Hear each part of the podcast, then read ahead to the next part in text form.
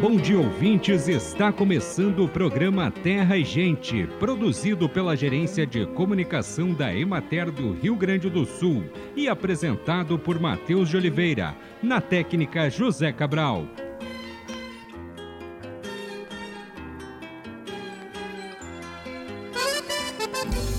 Brasil, segundo o Instituto Nacional do Câncer, o câncer de próstata é o segundo mais comum entre os homens, atrás apenas do câncer de pele não melanoma.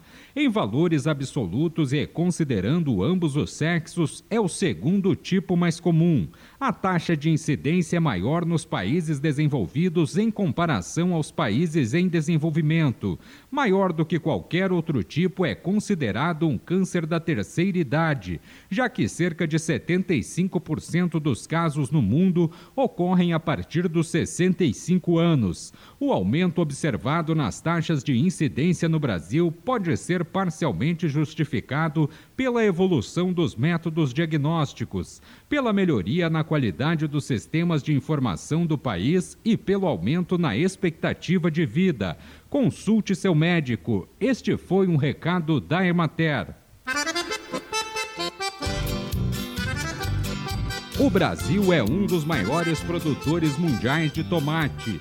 Quase todas as áreas cultivadas com tomateiro destinadas ao processamento industrial são plantadas com mudas produzidas em bandejas e transplantadas com auxílio de máquinas ou até mesmo manualmente, dispensando o uso de canteiros. O tomateiro é originário da costa oeste da América do Sul, onde as temperaturas são moderadas, as médias variam de 15 a 19 graus e as chuvas não são muito intensas. Entretanto, floresce e frutifica em condições climáticas bastante variáveis.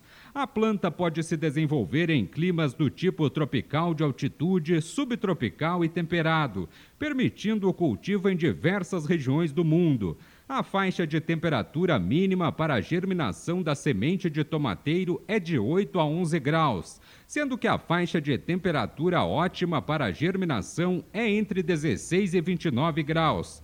A temperatura média no período de cultivo deve ser de 21 graus, mas a planta pode tolerar uma amplitude de 10 a 34 graus. Quando submetida a temperaturas inferiores a 12 graus, a planta do tomateiro tem seu crescimento reduzido, sendo sensível a geadas. Acompanhe agora o panorama agropecuário. A área de cultivo do trigo alcançou 1.458.026 hectares no Rio Grande do Sul. A produtividade estimada é de 3.210 quilos por hectare. Contudo, há possibilidade de aumento nessa expectativa de produção à medida que a colheita evoluir. A cultura do trigo está em final de ciclo, com a maior parte das lavouras em maturação e pronta para a ceifa. Após as chuvas do dia 31 de outubro, a colheita foi retomada a partir de 2 de novembro, quando a umidade nas espigas se aproximou do ponto ideal. O índice colhido alcançou 37% da área cultivada. As precipitações, apesar de retardar a operação, foram benéficas para a uniformização da maturação e para a finalização do enchimento de grãos. Além da elevada produtividade, o produto colhido apresenta alta qualidade, com elevado pH comparativamente com as safras dos anos anteriores. Segundo o levantamento semanal de preços realizado pela Emater no estado, o valor médio apresentou redução de 3,95% em relação à semana anterior, passando de R$ 96,13 para R$ 92,33 a área de cultivo da canola no estado é de 53.415 hectares. A estimativa de produtividade atual é de 1.638 quilos por hectare. Estima-se que 70% das lavouras foram colhidas e o restante está maduro ou em processo final de maturação. Na regional da Emater de Juí, a colheita permanece sendo feita à medida que a umidade dos grãos se aproxima do ideal para a trilha a produtividade aumentou conforme avançou a operação, confirmando a percepção de que as melhores lavouras foram as implantadas da metade para o final do período recomendado. agora, uma mensagem da Embrapa com Selma Rosana e William Galvão. Olá, ouvinte do sul do país! Já estamos no ar com mais uma edição do Prosa Rural para você. Oi, pessoal! Todo mundo animado para o nosso programa? Ah, aposto que sim! Afinal, toda semana a gente traz as novidades da pesquisa agropecuária para você. Porque hoje vamos falar sobre insetos. Hum, insetos muitas vezes são um grande problema em lavouras, hortas. Pois é. Muita gente vê os insetos apenas como pragas. E se você ouvinte também pensa assim, não pode perder toda a nossa prosa de hoje. Exatamente. Hoje vamos entender as relações que existem entre diferentes insetos e também entre esses bichinhos e o meio ambiente. É isso aí, Selma. Muita gente ainda não sabe que existem os insetos benéficos. Sim, William. E não estamos falando apenas dos polinizadores, como as abelhas, que são tão importantes para as plantas. É verdade. Temos também os chamados inimigos naturais dos insetos considerados pragas.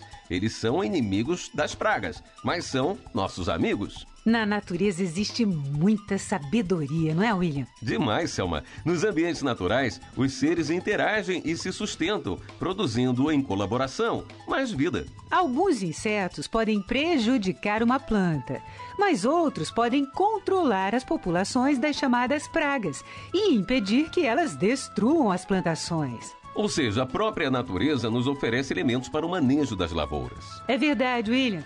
Mas para contar com essa ajuda dos insetos benéficos, precisamos estar atentos. Isso mesmo. E assim podemos favorecer o chamado controle biológico conservativo.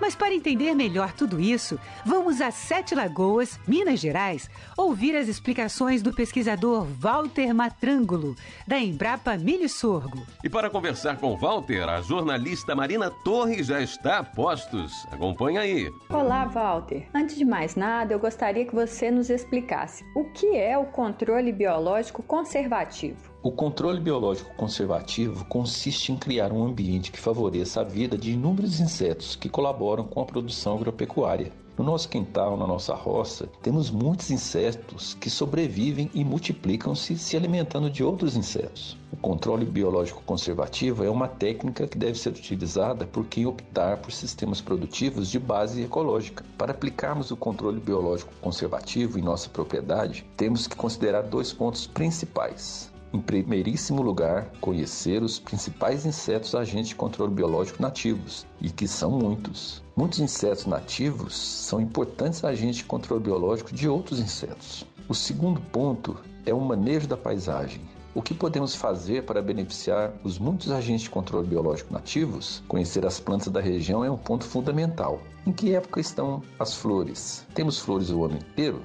Néctar e pólen são alimentos para muitos desses amigos naturais os agentes de controle biológico nativos. Manejar a paisagem é isso. Se tiver matas, vamos protegê-las. E se não tivermos matas, vamos plantá-las. E quais plantas serão mais favoráveis para a recomposição florestal? De preferência, as da região ou do bioma. Ou seja, o controle biológico conservativo depende da biodiversidade local, dos insetos e das plantas. Está aí uma tecnologia que, sem o conhecimento e participação da agricultor e do agricultor, não vai dar certo. Os insetos estão em nosso planeta há mais de 400 milhões de anos. A agricultura existe há pouco mais de 10 mil anos, ou seja, temos muito que aprender com eles. Representam mais de 70% de todas as espécies de seres vivos. Eram tantos insetos que alguns insetos se especializaram em se alimentarem de outros insetos. Será que nós chegaremos lá? Alguém aí comeria um inseto? E com temperinho? Bom, marimbondos comem insetos, joaninhas comem muitos pulgões e lagartinhos e ovos de outros insetos. Hum, comer inseto? Isso aí não, hein, Selma? Pois é, William. Mas é muito interessante saber que alguns insetos se alimentam de outros e ajudam a proteger as plantas. Vamos então saber como podemos contar com essa ajuda dos inimigos naturais. Confira a continuação da prosa com o pesquisador Walter Matrângulo. Ele explica o que a gente pode fazer para favorecer o controle biológico conservativo. Para favorecer o controle biológico conservativo, é preciso conhecer os insetos agentes de controle biológico nativos, que são muitos. entender um pouco mais da ecologia desses organismos. É importante melhorar as condições de vida desses organismos, alterando a paisagem da sua propriedade para que ali vivam e se reproduzam. Muitas vespinhas depositam seus ovos dentro dos insetos ou mesmo dentro de ovos de outros insetos. Essas vespinhas alimentam-se de néctar e pólen. O famoso bicho da goiaba, por vezes, tem dentro do seu corpo larvas de vespinhas que se alimentam da parte interna do bicho da goiaba, como fazem alguns vermes no nosso corpo, bicho de pé, lombriga. Bom, a larva da mosca da goiaba que está parasitada acaba morrendo e não surge outro adulto de mosca das frutas. E assim teremos menos moscas das frutas para comer as nossas goiabas. Mas é sempre bom lembrar que na fase imatura, a vespinha que está dentro do bicho da goiaba come a larva da goiaba, mas na fase adulta voa e quer néctar e pólen. E o que fazemos quando ficamos sabendo que as joaninhas, além de pulgões e outros pequenos insetos, também comem pólen? Com o pólen, as joaninhas terão maior vigor, voarão mais longe, serão mais férteis e viverão mais, podendo multiplicar-se e continuar ajudando a manter a lavoura mais saudável. Para favorecer a população de joaninhas, é importante proteger e multiplicar plantas que produzem pólen ao longo do ano todo. Cortar aça-peixe, por exemplo, não é uma boa ideia, ele produz muito pólen. Um parênteses sobre as plantas produtoras de néctar e pólen. Eu conheço uma planta nativa do Cerrado, que é a cratilha, que tem muitas flores de maio a setembro. É uma época seca aqui no Cerrado Mineiro. Quer dizer, ela é boa para as abelhas, e para as joaninhas e para os outros bichinhos. Vocês devem conhecer plantas nativas boas de flores aí na sua região.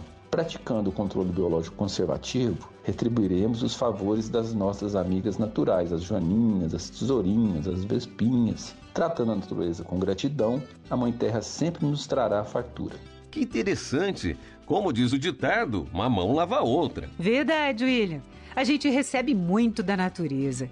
E se cuidamos do ambiente e favorecemos os insetos benéficos, eles nos ajudam no controle das pragas. É, mas eu fiquei pensando uma coisa: com tantos insetos por aí, como saber quais são os agentes de controle biológico? Boa pergunta, William. É muito importante saber reconhecer quais insetos podem prejudicar as plantas e quais são os inimigos naturais. E como podemos aprender a identificar? Bom, existem vários materiais que ajudam a conhecer os insetos. A Embrapa mesmo tem muitas publicações com fotos e informações. Ah, então o pessoal pode consultar no portal da Embrapa? Pode sim. É só acessar na internet embrapa.br e clicar em Biblioteca. Aí aparece a opção Busca de publicações. Se você escrever lá Inimigos Naturais, vai encontrar diversos materiais de consulta. Que bacana, Selma! Já fiquei curioso para pesquisar. E existe também um jeito bem simples de ter acesso às informações sobre os insetos no seu celular. Nossa, mesmo? E como? Ah, já vamos saber. Quem conta pra gente é a pesquisadora Alessandra de Carvalho, da Embrapa Agrobiologia, que fica em Seropédica, no estado do Rio de Janeiro. Sabemos que reconhecer os insetos benéficos no campo, em meio a tantos insetos presentes nas plantações, não é uma tarefa fácil, embora muito importante para o sucesso do controle biológico conservativo. Por isso, a Embrapa criou o Guia Inat para auxiliar o agricultor nessa tarefa. Ele é um aplicativo para celulares e tablets no qual você pode acessar imagens e informações sobre os agentes naturais de controle de pragas no campo e na palma da mão. É bom lembrar que, uma vez instalado, não é preciso mais sinal de internet para ter acesso a tudo isso. Simples e prático. Que bacana essa dica da pesquisadora Alessandra de Carvalho, hein, Selma? Quero baixar esse aplicativo, hein? Como é que eu faço? É fácil. O aplicativo é gratuito e está disponível na loja de aplicativos Google Play. É só buscar Guia Inat, que se escreve I-N-N-A-T. Inat. Já vou baixar e começar a conhecer os insetos que são agentes naturais de controle de pragas. E por falar em conhecer insetos, o pesquisador Walter Matrângulo tem um caso curioso. Vamos ouvir? Música Nas rodas de conversa com agricultores e agricultoras em Minas, quando o assunto é controle biológico, eu sempre apresento fotos de insetos que comem outros insetos. Quando eu mostrava as fotos do bicho lixeiro, é o nome que a gente tem para esses bichinhos nas publicações técnicas, né? Bicho lixeiro. Algumas vezes os agricultores comentavam que seus pais chamavam por bicho da fartura ou bicho do mantimento o mesmo bichinho. Nunca ouvi ninguém da área de entomologia, né, que é a ciência que estuda os insetos, falando esses nomes. Pode ser que os mais antigos percebiam que quando aparecia esse inseto na lavoura, a produção era boa. Pode ser também que pelo fato do bicho da fartura carregar restos dos insetos que ele comeu nas costas, eles identificavam como um bicho do mantimento, como se estivesse carregando a comida nas costas. O certo é que existe muito conhecimento importante e todos nós ainda temos muito a aprender com os insetos. Que legal, Selma! Vários nomes para o mesmo inseto: bicho lixeiro, bicho da fartura, bicho do mantimento. Bacana, não é, William? Esse assunto é muito interessante. Então vamos passar os contatos para quem quiser saber mais sobre controle biológico. Anote aí o número da Embrapa Milho e Sorgo. O DDD 31, o telefone é 3027 1164.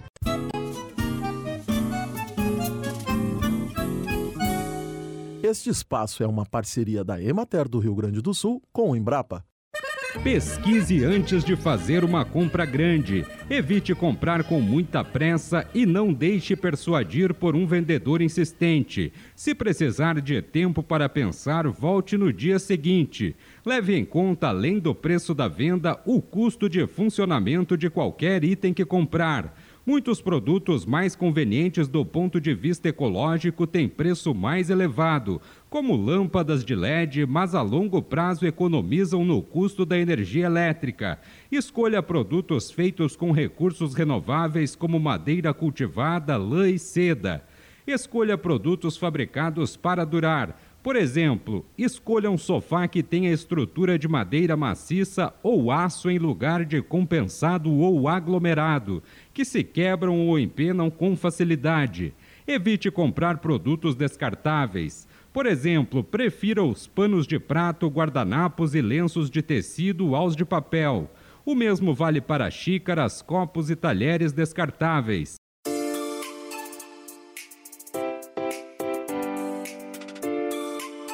E chegou o momento de saúde e ecologia.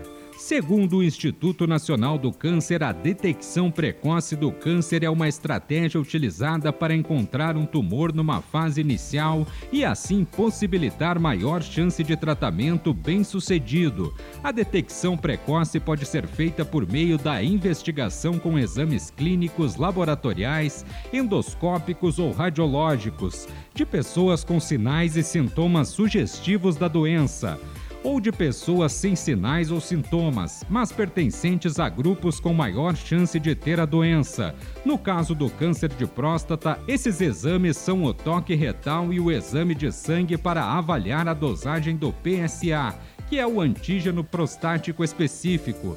Não há evidência científica de que o rastreamento do câncer de próstata traga mais benefícios do que riscos.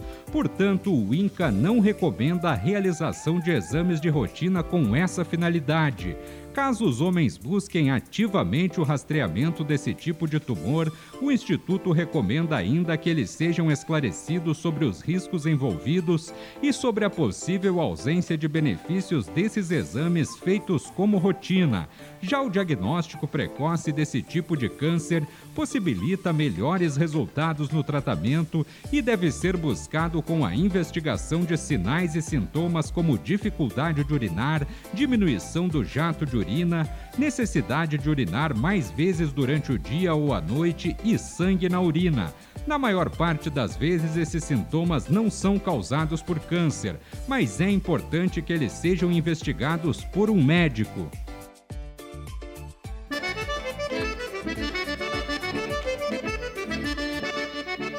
Acompanhe os preços recebidos pelos produtores do Rio Grande do Sul na última semana. Arroz em casca, saco de 50 quilos, preço menor R$ 74,00, preço maior R$ 85,00, preço médio R$ 79,03.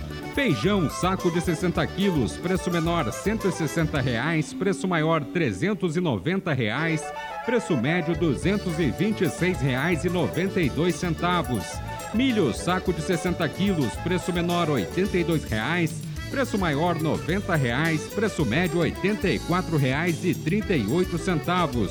Soja, saco de 60 quilos, preço menor 170 reais, Preço maior 180 reais, preço médio R$ 172,71. Sorgo granífero, saco de 60 quilos, preço médio R$ 63. Trigo, saco de 60 quilos, preço menor 90 reais, preço maior 98 reais, preço médio R$ 92,33.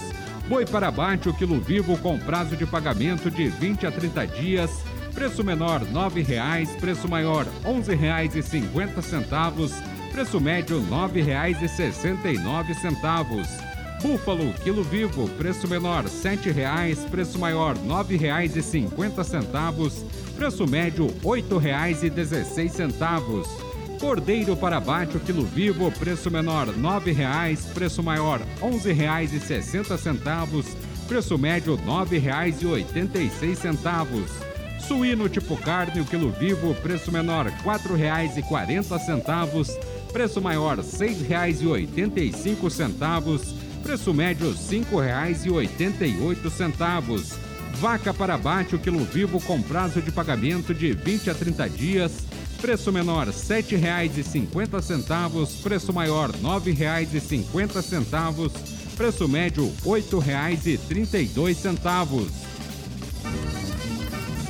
Antes da decisão de se efetuar os plantios de tomate, é importante considerar as propriedades químicas, físicas e biológicas do solo. O agricultor deve evitar áreas que apresentam possibilidade de encharcamento, com topografia muito irregular e com manchas ou bancos de areia, cascalhos ou pedras. Quanto aos aspectos biológicos, é importante evitar áreas com presença de patógenos próximas às ocupadas com outros cultivos, onde possam ocorrer a reprodução de insetos como mosca branca, tripes e pulgões, prevenindo-se contra danos diretos ou indiretos. Quanto às propriedades físicas do solo, o agricultor deve, sempre que possível, escolher áreas com solos leves, profundos e permeáveis, com boa distribuição das frações granulométricas como areia, siltre e argila. O produtor deve ainda coletar amostras de solo para análise química. A aplicação de calcário, se necessária, deve ser feita dois meses antes do plantio e no período em que ainda ocorreram chuvas. Quando a dosagem de corretivo recomendada for superior a 2 toneladas por hectare, a calagem deve ser dividida em duas aplicações sendo a primeira antes da aração e a segunda após a primeira gradagem. Olá, amigo produtor. Eu sou Luciano Schwertz, engenheiro agrônomo e gerente regional da Emater Ascar em Frederico Westphalen. Após a dessecação da lavoura, após a escolha da variedade, chegou a hora de realizarmos a implantação da soja. Mas antes disso ainda é necessário uma boa regulagem da semeadora, para que você possa estar aplicando a quantidade de fertilizante e de sementes recomendada para o seu planejamento. A adubação precisa sempre ser feita baseado numa análise do solo e a quantidade de semente precisa ser feita baseado em qual é a variedade, qual é o potencial germinativo dessa semente. Para isso, Busque sempre uma orientação técnica para que possa estar iniciando bem a implantação da sua lavoura. Tenha atenção com a condição de umidade no solo, também cuidado com a profundidade de deposição das sementes, que deve ficar entre 3 e 5 centímetros. Outro processo muito importante e que interfere diretamente na qualidade da semeadura é a velocidade de semeadura temos que preconizar uma velocidade para semeadoras convencionais entre 3 e 5 km por hora. Assim, conseguimos realizar uma boa distribuição das sementes, evitando falhas na germinação ou até mesmo sementes que não entram em contato com o solo adequadamente e que poderão ter problema no estabelecimento. Estas práticas são extremamente importantes para que você tenha um bom estande de plantas. Afinal, uma lavoura de bom resultado começa com um bom estande de plantas vigorosas implantadas num espaçamento bem equidistante. Assim, você, produtor, vai ter melhores condições de estar produzindo e tendo maior rentabilidade no seu sistema de produção. Para a regulagem da semeadora, para o acompanhamento do processo de plantio, procure os escritórios da Emater do seu município, que nós estamos com as nossas equipes devidamente preparadas para prestar todo o acompanhamento ao longo desta safra.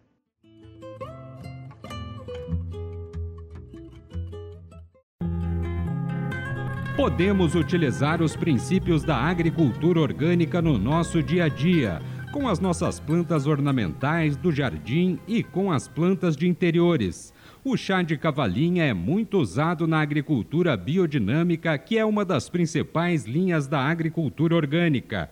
O chá de cavalinha pode ajudar a dar mais resistência para as plantas contra as pragas e doenças.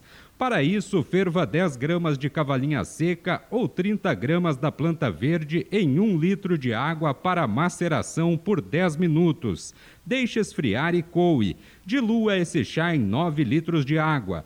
Pulverize ou regue as plantas com este chá. Sugestão: para prevenir pragas e doenças, use uma vez por mês. Bem, amigos, hoje nós vamos ficando por aqui. Esperamos por vocês na próxima semana com mais um programa Terra e Gente. Um bom dia para todos.